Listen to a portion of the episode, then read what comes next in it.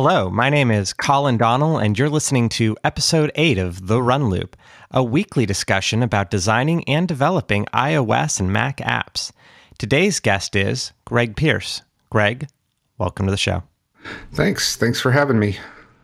How are you today? I'm pretty good. Pretty good.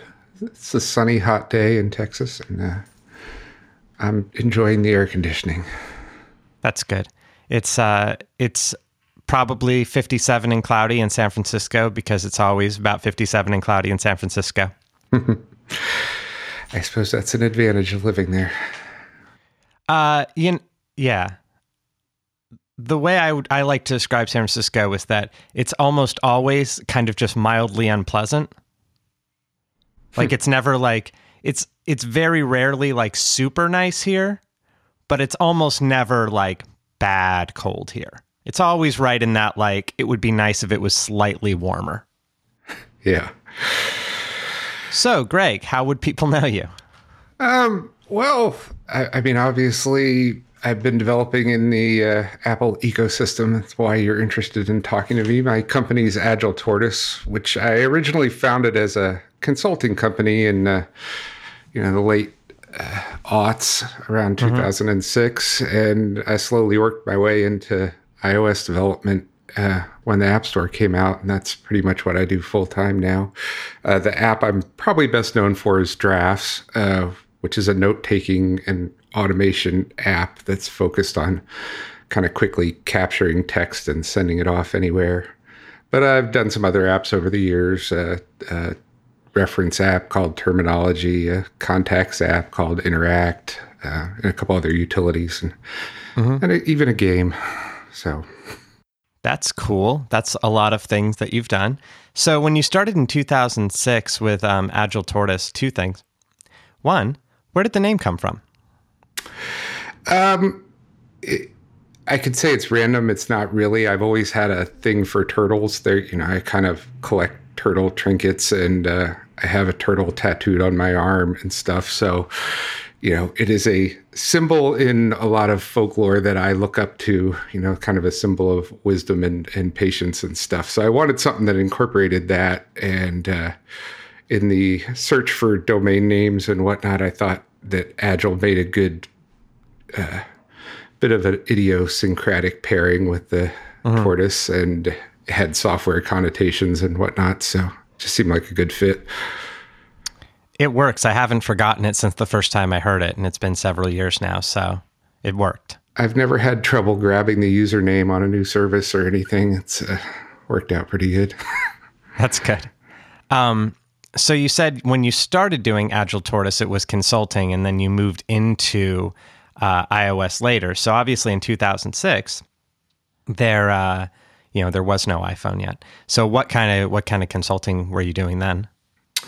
Originally, I was doing a combination of enterprise software stuff on Microsoft platforms, .NET, and and Ruby on Rails. Uh, I was probably split about half and half. I had done a lot of web development uh, prior to that. I I was big and active with the UserLand Frontier community in the late '90s, and uh, um, so web stuff was mostly my forte. Uh, but the enterprise stuff also paid the bills pretty well at the time. So, um, so that's interesting. So you, so you didn't, you weren't doing Mac software or anything when, uh, when, when the iPhone SDK came out was actually when you started doing like Cocoa at all. Then, Uh, sort of, yes. I had played around with web objects, and I actually shipped a shareware Mac game in the late 90s that was just kind of a fun side project. Um, so it's something I had always been toying with. Uh, I, I was not a Mac guy until the mid 90s. Uh, my dad was a li- lifer with IBM. So we always had, I mean, we had Apple II in the house, but then once the PCs came out, uh, we were a PC household. And it wasn't till, though I had used them at work, I had been doing a lot of design work and things like that. I didn't have my own until I finally threw up in my hands at disgust at the Windows 95 install process and said, I'm done with this, and went out and bought a Power Mac 7200 and never looked back. was that a good one? It was was a pretty good. It was a pretty good, solid machine. It was one of the last uh, flat, you know, not uh-huh. a tower, but uh, a, a, flat models, and uh, yeah, where you put the monitor on top, right? The pizza box, and ninety megahertz. Uh, Motorola processor in it. Yeah, I, I just asked that because I um, it seems like in the mid '90s, Apple was releasing a lot of computers with a, a name and um, you know, a four digit number or something behind it. Right. And I, I, I, I, uh, I, I just think it's funny because they all seem sort of nondescript when you hear them now, right? Yeah, the Quadra line and the Performa line, and uh, you know, it's a very confusing array of computers. It was a confusing time for a lot of people. so, you were mentioning that the the app that people uh, would probably know you the best for, and I think what I was probably first familiar uh, with you for was uh, an app called Drafts, which is a like you said is a text entry and automation app, but it's it's kind of a weird app. I mean, like in a good way though, uh, in that like it's sort of the only thing that I know of in its category, but people really love it. Uh, so maybe we could go into what that is and how you thought of that. And sure, uh, I mean the niche the drafts attempts to fill is the capture uh, niche. It it wants to be uh, the first place you type something into, regardless of what you're going to do with it. Uh-huh. And I, I, mean, my origin story for drafts is really uh, pretty straightforward. You know, one day I was sitting there with my iPhone and I started to type an email to my wife and I got most of the way through it. And this was back, you know, on iOS or back on iOS 3 or something, and there were less convenient ways to do a lot of things. And I realized that what I was telling her was more urgent, and I really needed to send it as a text, not an email. Uh-huh. And that process was kind of painful. You know, I had to go select the text, I had to copy it, I had to go quit that that me- email app and go launch messages and address a message to her and paste the text into it. And that was just too many pain points. And I thought, well, what I really need is someplace to put the text first before I decide what I'm going to do with it. And that was mm-hmm. the basic seed of what drafts is. And over time, it's grown and it can send text messages. It can be configured to have predefined recipients. It can uh, send things to Twitter, to Facebook. It can save to files, append to files in Dropbox and Google Drive. So, more or less, it's where you start to type something into your phone that is eventually going to go somewhere else. Um, mm-hmm but it it's just kind of gives you that one entry point that and it's you know for capturing ideas and processing them later too it's your quick place to jot down an idea in the middle of the night and put the phone away and worry about where it needs to be later um, and that's kind of the ditch that it's served for most people and i think the people who love it have customized it somewhat so that you know there's 10 actions that they just use all the time and uh, it relieves the burden of having to fiddle around with apps and find the right place to put things. Yeah, that makes a lot of sense. Um, so the people that I've seen that really, I mean, I, I like it. I have it on my phone, but uh, the people that I've seen who really, uh, you know, rave about it and love it seem to be like kind of the GTD crowd, right? Uh, and you you you know you were talking about capture in like the first place, you know, so capture right is the first step in GTD. Uh, did you come from it from like a GTD background at all? Like, because you're using that terminology, I was wondering, like, did that exist when you started it, or were you just like, I just want to make a place to put text, and then like you sort of like pick that up later? Um, you know, I read GTD, and thinking back, I can't really recall if it was before or after drafts came around. Probably before. I mean, it was definitely. I'm not a efficient productivity kind of guy. It's something I aspire to, but uh, constantly get bogged down in. You know, I don't keep OmniFocus all up to date and fancy uh, with all my contexts and stuff because I found it somewhat burdensome to do so. And I think it's something everybody who does a lot of things struggles with what the best system for them is. But it, it definitely, that capture piece fits that philosophy. And I think it's a lot of wide drafts took hold and found an audience the way it did. Yeah, for sure. And yeah, that's interesting though too. It sounds like a lot of the features, you know, because it's a pretty big. I mean, it does a lot now, and it seems like a lot of the features that you um, were talking about were maybe, uh, you know, kind of added. You know, it, it it's evolved over several versions now, so maybe it was simpler in the beginning, and it's kind of grown. Yeah, I mean, when the first version came out, kind of some of the reviews called it things like, you know, uh, post-it notes for your phone or whatever, because it, it, was that thing place to jot a sentence down or, or an idea and and not have to think about process so much. Mm-hmm.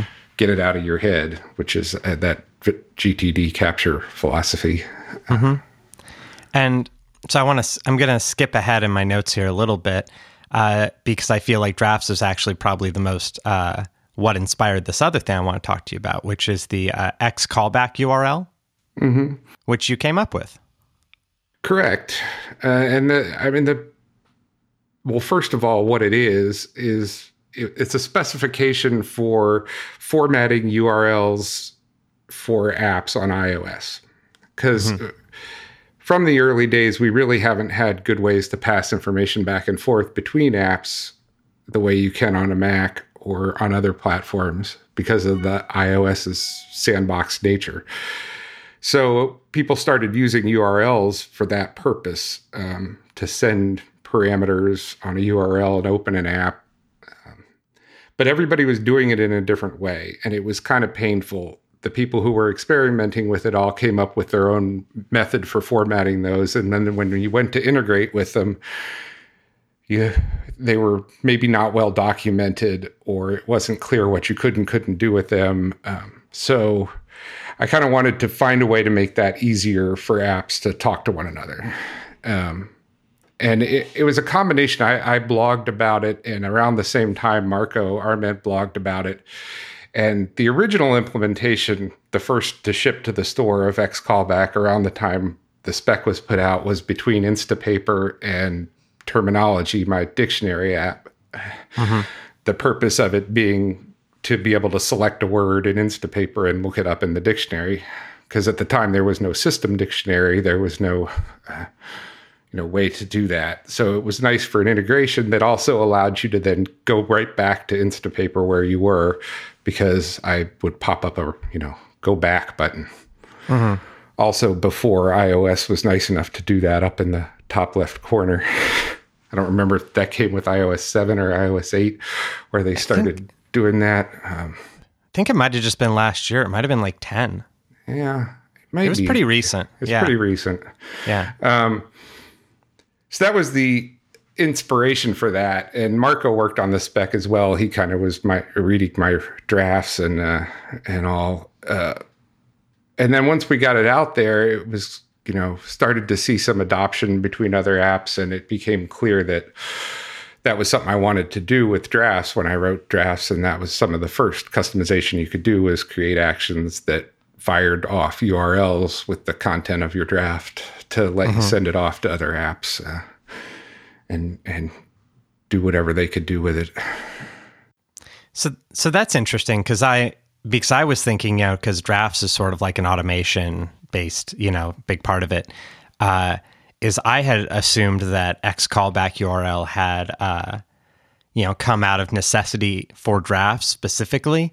Uh, but I guess I got the timeline wrong a little bit there. It seems like you just sort of came up with it out of just this is a thing that needs to exist on the system, like in general. Right. It, it was. It, it was, you know, for me, it at the time I didn't have drafts. My main app was Terminology, a dictionary app. There was not a system dictionary, and it seemed natural to be providing a service, you know, with that app and to mm-hmm. get integrations with others, which is why I started talking to Marco about it and, and stuff. Uh, and it was a natural flow from there once I started to establish that to say, well, what else could we do with these? Uh, you know, what URLs? Uh, could other apps implement? And I, you know, I have not probably been the best advocate for the spec. I, in the early days, I did a pretty good job of reaching out to, uh, you know, other apps that I thought would benefit from implementing and uh-huh. kind of help give them a nudge in that direction. Uh, But over time, I really, ever since the beginning of it, it was never meant to be a long term solution to the problem. We really, you know, I had always hoped Apple's going to give us a better way to do this. Uh, and it's just never come. And maybe we're at the point that they're taking that seriously with the workflow acquisition. And, uh, um, you know, we will see something in iOS 12 or whatever where we have a more locked down way of uh, interacting between apps. And we've you know seen moves in that direction with extensions and know, and stuff. But uh, you know, I was always hoping that this invention of mine would be Sherlocked, uh, which is not something developers often hope for. yeah. So that was actually one of the things I was going to ask you about is you know where you see you know like they've added uh you know extensions and some of these other things which have been you know like workflow for example right takes advantage of a lot of that stuff to do what it does um and uh so what yeah what do you see the as the state of ios automation? It seems like you're still pretty you feel like something like x callback you're like that still needs to exist. Like we're not beyond that point. We're not beyond that point yet because there's no uh, I think in the, in the ultimate world, we'll get to a point where there's a way to provide a service with an app and consume a service with another app without necessarily having to launch the other app and have the user screen flip over to that app. Um, you know, it would be really nice if there was a way to provide a programmatic service that, you know, maybe the first time you, for sandboxing purposes, it, you know, the user gets a dialogue that pops up and says, Would you like app A to be able to access the services of app B? Yes or no? Um, and once you've accepted that, maybe somebody can, from another app, make a call that creates a draft and drafts without having to launch the app and then call another URL to jump back to it. Uh-huh. I mean, it's super impressive what workflow can do and, uh, and all, but the integration with different apps on it with X callback is always somewhat fragile. There are things that can interrupt that process. Uh, you know, be it the user hitting the home button or whatever. There are things where you can't really be sure if something completed successfully or you know could follow through the next flow. And I hate for that to be what people have to rely on for productivity. And also, I mean, I'm sure you've seen some of these things on YouTube or something where people have chained together these fancy workflows and then you go and launch it and you sit there and watch your screen for five or 10 seconds, flip back and forth between 10 apps. And that's not a good user experience. that's not really what anybody wants, uh, just to be able to uh, send a photo or some text somewhere to another app, you know? So hopefully we'll get to the point that that can be done in some sort of automated programmatic way. Yeah, absolutely. I, uh, you know, like you mentioned, uh, you know, Apple acquired Workflow probably a couple months ago now, and um, it'll be yeah, it'll be interesting to see, you know, if they're planning on you know what they're going to do with that. You know, like if that's you know what the reason for that was and what that means because it does feel like you know, we're going to be on the 12th version of this operating system next year, right? Like it seems like uh, it's time for more of that stuff to exist, mm-hmm. but um, not this year. No, not this year. But I mean, we're getting all sorts of other goodies, especially for the iPad. And but for sure. as a platform moving forward, it would be great if there were some more powerful ways to interact between apps. Absolutely. I mean, even just within your own apps and, you know, creating a suite of apps from your own, from one vendor and stuff, it would be nice to be able to have some level of trust and uh, services that could work together without having to go out to the cloud. Yeah. I mean, and I think that we know like there's, you know, like the the underpinnings are there, right? Like with um, you know, inter-process communication kind of stuff and whatever. Uh, like a lot of the underpinnings are there that you would think they would need to do to make better interapp stuff work, but it, they just haven't, uh, you know, exposed a lot of that on iOS yet. Right. And it's only a matter of time as it matures. I'm sure they have plans for that, and I'm sure that the the people from the workflow team that that joined Apple, I imagine, be concentrating on some of those areas. So it's mm-hmm. exciting. because I think th- it opens up a lot of opportunities for everybody. Absolutely. So we were ta- we talked a little bit about um, you know your first app, I guess, was uh, this was terminology, right, which is a dictionary and thesaurus app. Uh, and research that you've done a few versions of now, right? Yes, it's up to version four. And that was my first app that anybody would ever have heard of or used. I had two apps before that, which were one was a very small niche app that uh, for a hobby called letterboxing, which was just kind of my first experiment with the App Store. And then I did another app that was an utter and complete failure that was only in the store for about a year. So there were trials and tribulations along the way. Yeah, I thought it was funny. At some point, uh, this is years ago when we talked about this, but I think you had kind of mentioned that you had, uh, you know, you you had, I thought, said something like you were you had used terminology as sort of like your um, your test bed with like the iCloud syncing and stuff because you're like, well, Drafts is like my big app, so I don't want to put it in there first, right? And uh, you talked about like that you'd done like when the whole like core data iCloud sync thing was a thing. I remember that you'd actually implemented that in there. I think it was one of the only apps I knew that, uh, you know, people talked about using that and that it seemed like it worked okay. Why are you dredging up these horrible memories? I know, right?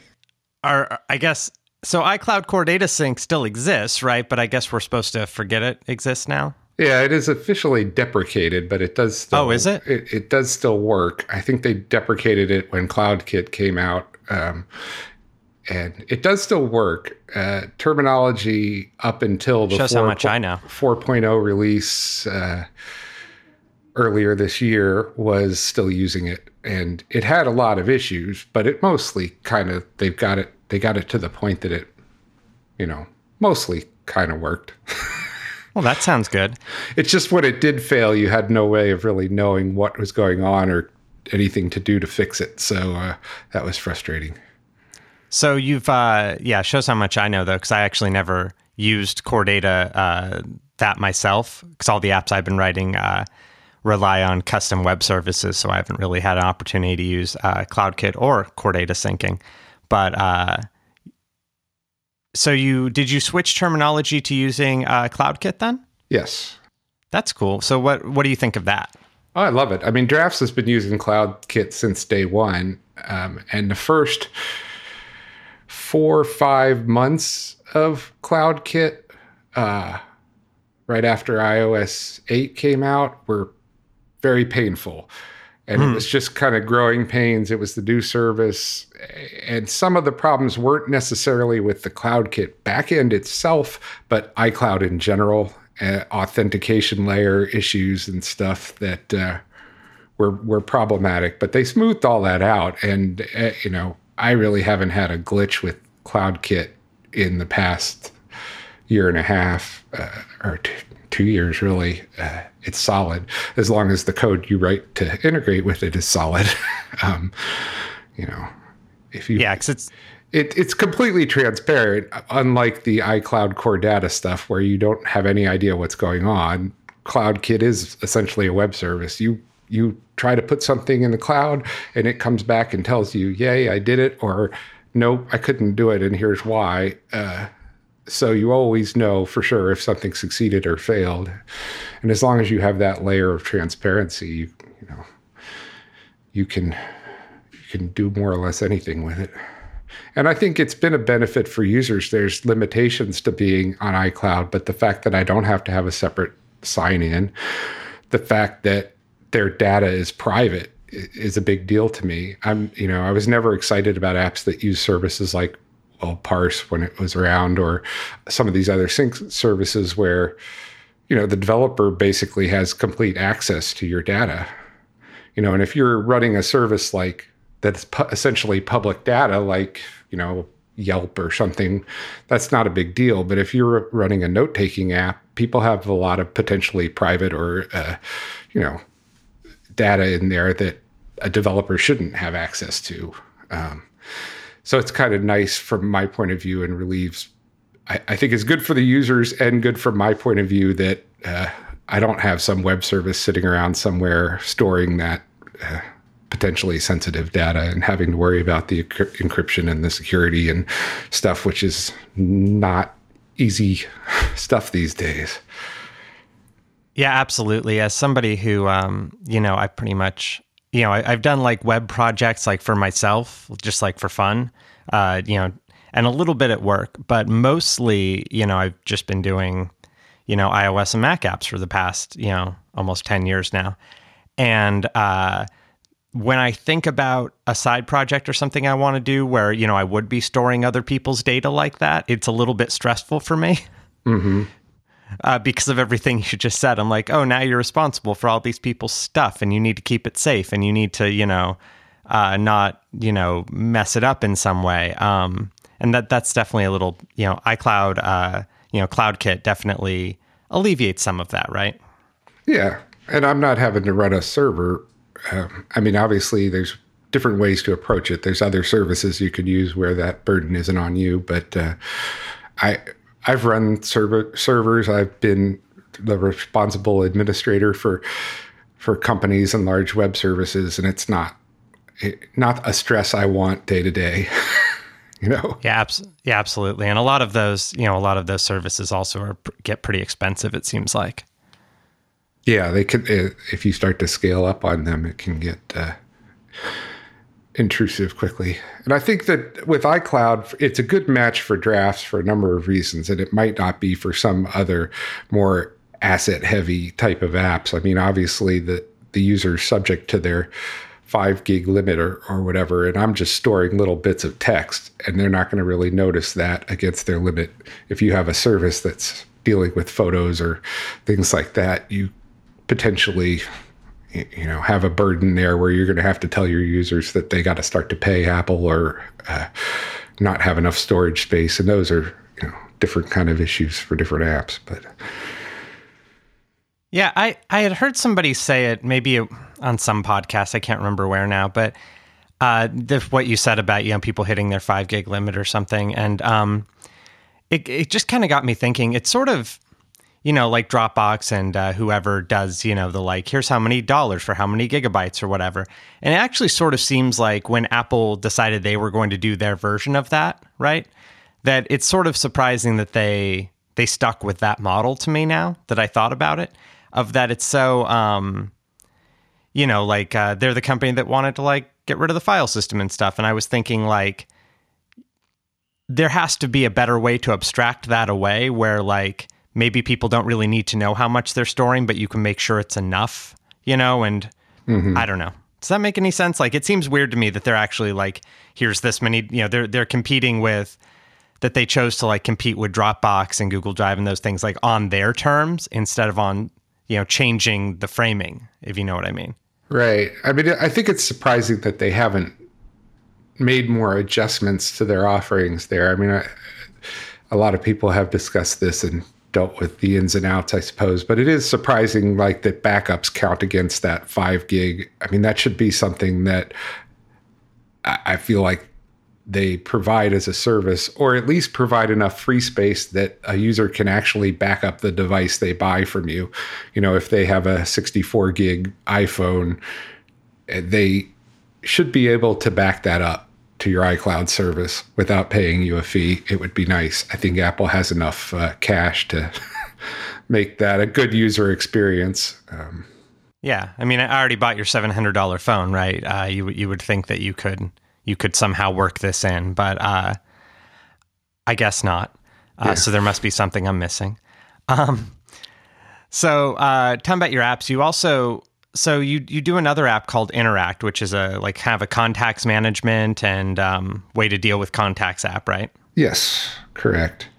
Um, so maybe talk. So I want to ask you about that. You recently, uh, you know, have gotten into writing Mac apps, and that you have an app called Interact Scratchpad. Maybe we should talk about what Interact is exactly first, so that makes more sense. Right. Well, Interact came about as one of those opportunistic apps when uh, Apple announced the contacts framework at, at WWDC two years ago, I guess, one year, yeah, two years ago.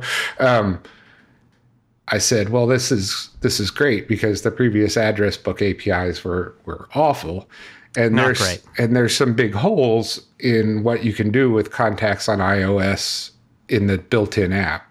Um, and I wanted to address two two of those items. One was managing groups, and I wanted to. I mean, it was a scratching an itch of my own, but uh, I like to use contact groups. I mean, I create groups on my Mac all the time for things like all the contacts associated with an upcoming trip or um, the takeout restaurants I you know need the numbers of regularly or things like that. And there was no way to manage those on ios which was frustrating.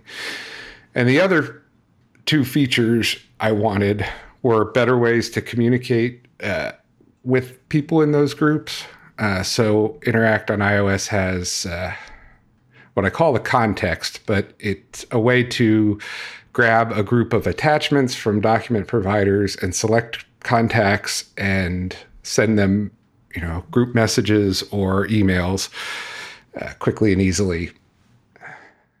So there's a there's a number of group text apps out there that let you set up lists, which are great if you have predefined lists. But I often have arbitrary things that I need to say. I'm going to send this. I'm going to. I see something I want to text to three friends of mine. They're not. Uh, uh, it's an ad hoc group. You know, I don't want to add them as a group and set them up because I'm not going to text these three people something all that often. But I see something uh, out somewhere that made me think of them, and I want to send it to them. It's just a quick, easy way to to grab a few contacts and send off text. And the other feature, which was not in my original plan for the app on iOS, but I started building and realized a lot of potential for, was the Scratch Pad, which is essentially a text parser that reads contact information out of any old block of text that you either type in or copy or use the extension to grab, like an email signature or contact information on a web page, and just parses that out into a contact. Well, that feature turned out to be one of the most popular aspects of the app on iOS. And uh, I wanted an opportunity to do some more stuff on the Mac. And again, like you, you mentioned earlier, I test some things out in other apps before I bring them to drafts because I don't want to mess with the, you know, the big user base without testing something first. Same kind of deal. I've been thinking about bringing drafts to the Mac for some time, and I wanted to get my feet into the Mac marketplace again, learn some of the ins and outs, uh, and make sure I do it right if and when I do it. Um, so it was a good opportunity to shave off that feature, which I had gotten a lot of requests for, and put this little contact parser on on the Mac, and it's it's done surprisingly well. I, I I didn't expect it to be a huge app. It's just a little utility that's just in your menu bar, but uh, it's it's found a following and uh, and uh, I've got a lot of great feedback about it. That's awesome. Yeah, so it's just a little uh, menu bar app, like you said, where you can enter plain text for a contact, and then it creates a contact, right? Yeah, or you can add values to other contacts, uh, existing ones and stuff. But it's it's just a you know, there's a lot of nice tools on the Mac and stuff that, you know, where mail say says identifies contact information in an email and let you create a contact from it. But there's just a lot of times you want to tweak that or do arbitrary text grabs uh, and stuff. And it's just a handy thing to have around for people who work with contacts a lot. Yeah, I also want to um, reiterate what you said earlier about the previous address book framework. That was terrible. It was really not fun to, really not Yeah. a fun uh, thing to use. Well, it turns out the contacts framework is not that much fun to use either, uh, which is probably why I haven't done more with Interact on on iOS, just because uh, it's been a very buggy platform. Because ultimately, it's a it's a a thin wrapper on top of those same C level uh, address book things that have been around forever. They didn't dispense with those and build a real new contacts framework. They just built another layer that's a little easier to work with programmatically, but it's still subject to a lot of bugs and weird interactions with different types of contact accounts and stuff. Yeah, my my main issue when I'd worked with the address book before uh, had less to do with bugs and just that there was a lot of things in the address book framework because of the way you have to talk about uh, contact information and whatever that was just kind of weird to deal with. Right, right. Just because there was a lot of con, there were like a lot of uh, you know types and things in there that just didn't ex- don't exist anywhere else, and they were sort of address book specific things. I always found that kind of strange. Yeah, there's this buku list of weird constants that uh, address different fields, and there's no actual properties on objects that make it easier to know what you're setting or if you set it right, for that matter. Um, Absolutely. Uh, so, making your uh, making your first Mac app is this your first Mac app? I, th- I thought you said it was. It's the first. It's the first yeah. one I shipped. I mean, I did, like I said, I did do one back in the pre OS 10 days. I had a game out, but um, this is the only recent thing I've actually shipped. I've done things, but not uh, for public consumption. So the thing I wanted to ask you is this, you know, this is a pretty small app, right? But, um, you know, like UI wise, but, uh, looking at it, like, what do you, what, what were your, uh, what, what did you think was interesting going from, uh, you know, UIKit to AppKit and the, uh, you know, Cocoa Touch to Cocoa? Um, it's clear that in the design and creation of UIKit, they learned their lessons from AppKit. There's a lot of weird dark corners and uh, buggy behaviors or things that don't aren't as well thought out and coherent in AppKit as the in UIKit. Does that make sense? Um, oh, absolutely. There's just they've done a great job in the intervening years of merging a lot of you know the lower level frameworks between the platforms are pretty well compatible. There's still little niggles here and there where you need to do some uh, uh, compiler directives and stuff but uh, it's surprising how consistent they are on a lot of levels. But just the ui level stuff it's just a different metaphor to design for too. You've really got to you know, obviously I'm a Mac user. I know what a good Mac app is like, but your thought process in designing and putting together the pieces is is quite different with menus and multiple windows and and things you don't have to deal with on iOS. Yeah, it's it's it's kind of a different thing. I sort of like AppKit, but it's been a I guess it's been a while since I've made a Mac app though, so mostly iOS the last two or three years. Yeah. I mean, it's it's no different than my early days of iOS programming, where where you're constantly hitting that. Well, how do I do this thing, and having to go figure that out, um, and having to dig through the three wrong ways to do it. You find it on, find on Stack Overflow first, and then uh, realize the right way eventually. Yeah, absolutely. Um, so we've talked about you know all these different things that you've done, uh, different apps you've made, and what I want to ask you about uh, now is that you got a new iPad yesterday. How do you like it? Uh, so far, I love it.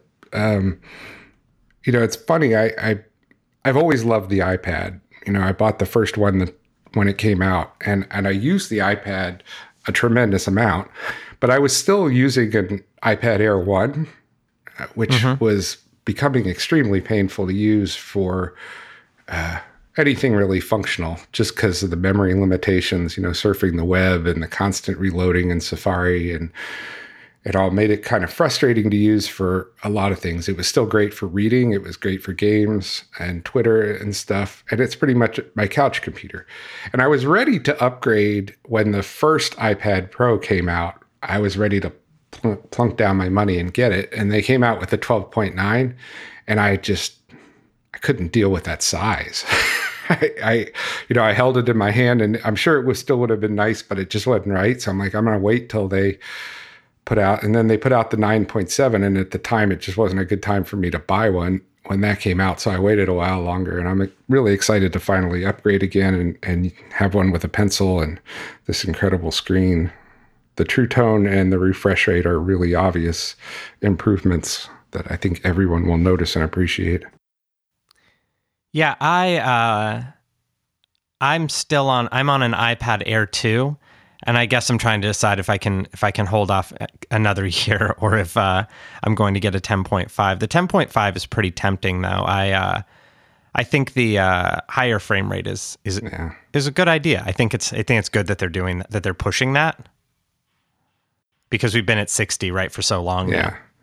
well i also the air the air 2 can at least do split view and do it reasonably well the air 1 you couldn't do split view you could do the pullover from the side um, but you couldn't actually persist two apps. I guess Mm-hmm. guess just because of the memory limitations.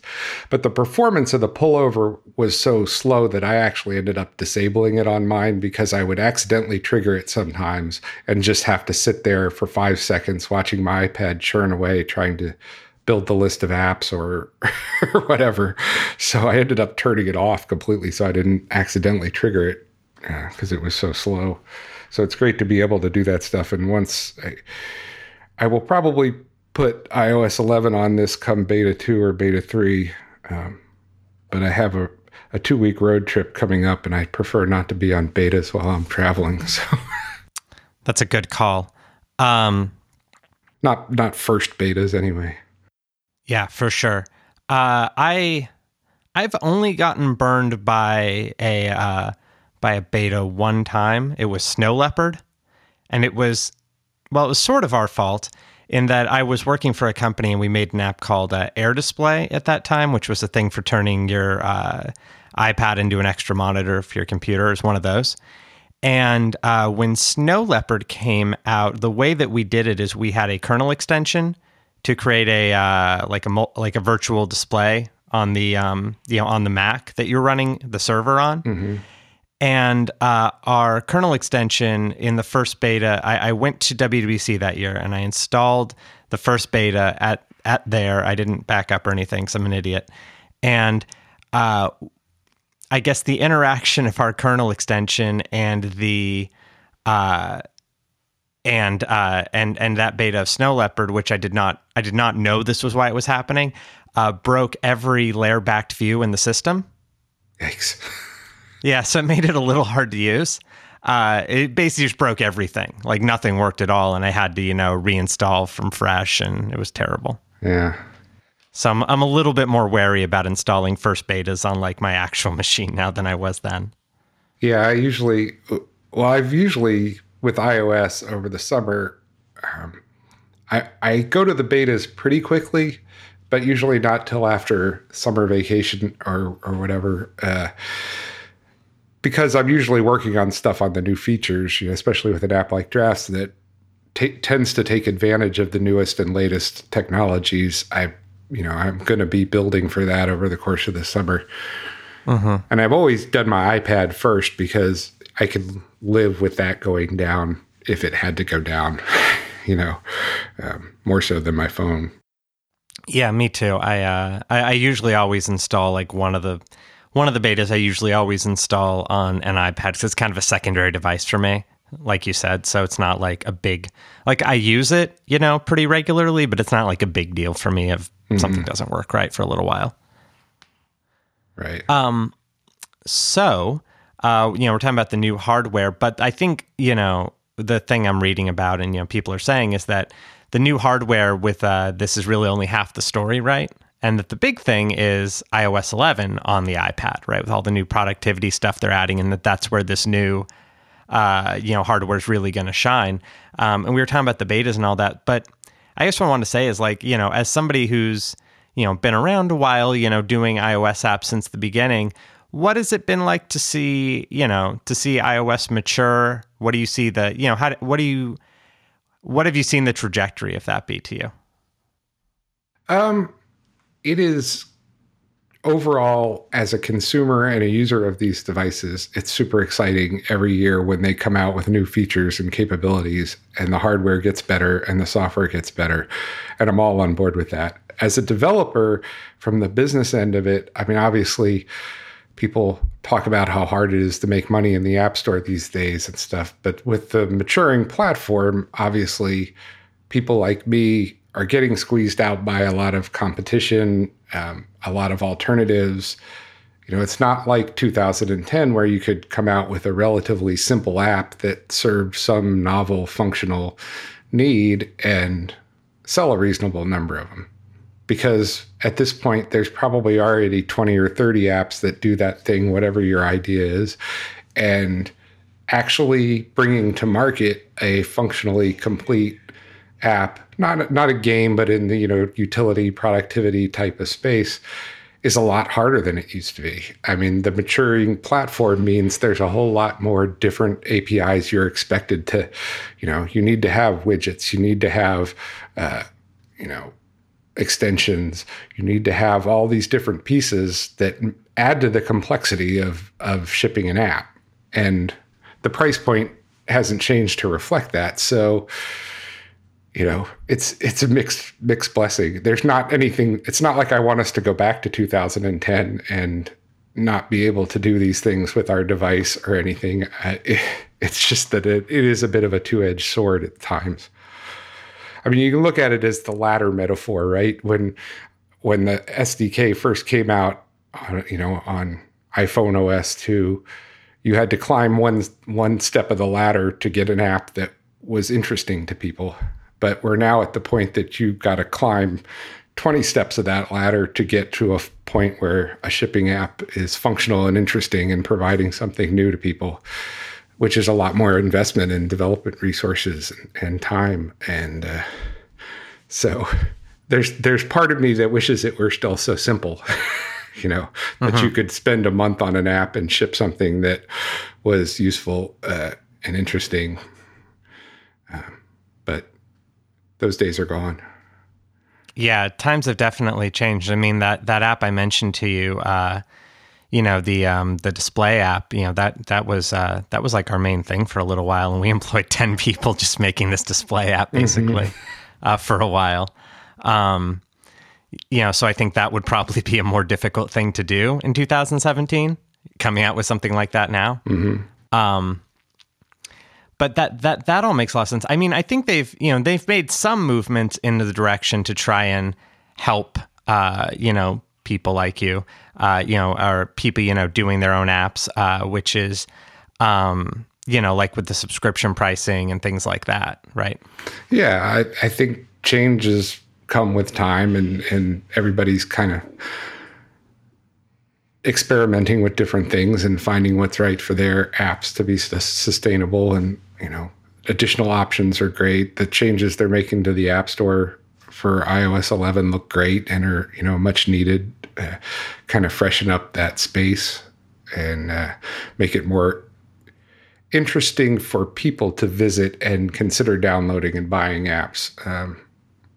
Because um, I think there's a lot of app fatigue as part of it too. I mean, I, I as part of what I do, I'm always asking people about how they use their phones and and stuff. And you really you don't get from people the the I mean, you used to have people come up to you and, and tell you about this exciting new app they downloaded, right? You don't really get that much anymore. Um, and a lot of people, I think, if you ask, other than games, they probably haven't downloaded too many apps on their, you know, their phones in the past six months that maybe one for a brand or you know or uh, mm-hmm. something, but uh, they don't. They're a little fatigued and overwhelmed by it, and they don't go out and look for those things. Or maybe it's to the point that the platform's so mature that the built-in tools serve most of their needs, and they don't need to go find a better calculator or a better notes app or or whatever. They're just happy with what Apple provides. Well, I think that's absolutely true as well, right? Like the Notes app's a great example where, like, I feel like two, three years ago, at, at some point, Notes got a lot better, right? Mm-hmm. Um, and I feel like a few years ago, uh, you know, it wasn't really usable if you were had a lot of notes or you wanted to do interesting things with them, and you probably needed to use you know, either some kind of Dropbox based thing or something, uh, you know, like Evernote or whatever. You know, and now I feel like, you know, the Notes app is pretty good. You know, it does most of what most people need. Mm-hmm. Right, but it's but if the changes at the App Store do what they promise, and there's more editorial content, and there's things like articles that say, "Hey, here's how you can get this done with your phone uh, that you didn't know you could do with your phone, and here's the apps you need to do it. That sort of stuff uh, helps. I think people yeah. like me who make quality apps that do functional things. I think it'll flatten the app store to an extent that there's going to be less visibility in terms of pure number of apps getting featured in the app store because I because mm-hmm. it's not just going to be a row of icons everywhere you look, but the quality of those features is going to be a lot better. Um, and I and that I think can pay off and help encouraging people to use their phones more more different ways. Yeah, hopefully. Uh, I mean, I guess they still have to go to the App Store, but once they get there, uh, you know, hopefully Apple can help guide them to things that they may not have found otherwise. Um, so speaking about this, so what are there any features in you know besides just generally like discovery and stuff? Are there any changes that you're especially excited about uh, with the App Store stuff? Um, I haven't spent enough time with it to get into nitty gritty. I mean, a lot of stuff they've been phasing in stuff like uh, responding to reviews is is a, a nice change. Uh, being able to feature in-app purchases will be a nice uh, nice change. Um, you know, it, it just kind of reduces the friction for users to go and and buy something for your app or whatever. Um, so I think those are all good things. Mm-hmm. And then there's never prior to responding to reviews, we've never had a channel to have any direct communication with uh, customers via the App Store. So that's you know it's good stuff. Uh, I think it will make a difference. Yeah, absolutely. I think one of the things I'm most excited about uh, with the App Store changes, it seems like they've really, uh, you can still get to a top list, right? But it seems like they've really buried that a little bit. Right. And I think the gross, the top grossing is gone now. Like there's still a yeah, top paid and free, but no gross top grossing, which is good because all it, it was a, a static list. You know, it was yes. Netflix and uh, the big games and uh, nothing else. So why keep showing that if it never changes, I guess? Yeah, and top grossing always seemed like it seems like kind of it was cool when they announced it because it was uh you know for us it was cool I think, but it always seemed like kind of a strange thing to have in there like for you know like it's hard to imagine just like a, a normal user who doesn't you know isn't selling an app on the app store like why they'd want to see that. Hmm. Well, and once it just became dominated by in-app consumable game purchases, um, it really became embarrassing, if anything, to, to keep That's showing true. that. Yeah. I think. Um, yeah, and then so you know we're talking about so then talking about uh, the um, you know the new uh, the new iOS 11 stuff. Uh, you know, there's a lot of new features and things in there that I think will be really useful for a uh, you know for a productivity app such as yours. Um, what have you gotten a chance to look at things like you know drag and drop and the files API and all of that? What do you what do you think of that stuff?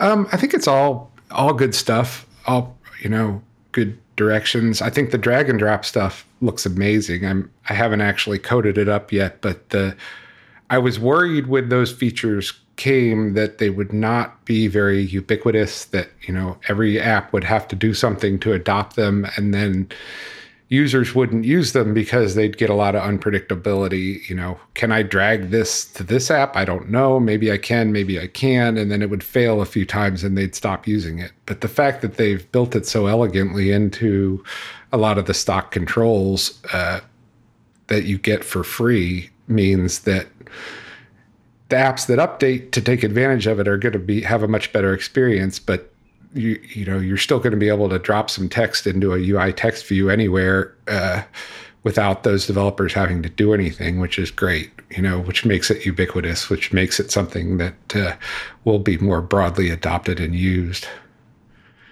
I have a lot of mixed feelings about the files thing, um, mm-hmm. and I think. I mean, really, what they've provided builds on the document provider stuff they already had. Um, the Files app is really it's like the iCloud Drive app, but with the other document providers visible in it, um, which is great. And I know that there's a lot of applications that that's very useful for. Um, but I, I, and for a lot of pro features, that's that's needed and is a great addition. I think that there's a lot of people who don't want to deal with files though, so I, I worry about that becoming too predominant uh, a metaphor on iOS. Yeah, so you you still think that the uh, you know maybe the idea of hiding the file system from the average user was not a not something we should give up on just because they haven't nailed it yet necessarily. Right. I mean, no, most people don't want to deal with files, and if you're dealing with in pro work, you're going to be dealing with stuff where you have a disparity of assets that you generate from different programs that you need to assemble and, and use in different places. And you have to have something like a file system. And it totally makes sense. And it's great that it's going to be there for those types of applications. Um, but I don't think every app needs to suddenly become a file document based app. And I think that would be backwards looking uh, and not good for the platform if it was adopted in that way. Yeah, I don't I don't I don't think it will be though. I think that it was more of an acknowledgement that there are, you know, a large category of like pro apps and things like that which do sort of need to be able to deal with files, you know, and files from different places and whatever. But I my hope is that, you know, like you know, what you said, like for most things, people will just be dealing with their apps like they always have. Mm-hmm. Yeah, and I, I think that's great. That's a good addition. Yeah. So, uh, anyway, that's all I have on my list today uh, to talk about. But do you have any final thoughts? Uh, no, not really. It's been an enjoyable conversation. Glad we did it. Yeah. Thank you so much for coming uh, on the show and uh, maybe tell people how they can find you. Um, I'm Agile Tortoise on Twitter, and you can find all my apps at agiletortoise.com. So, pretty easy to remember.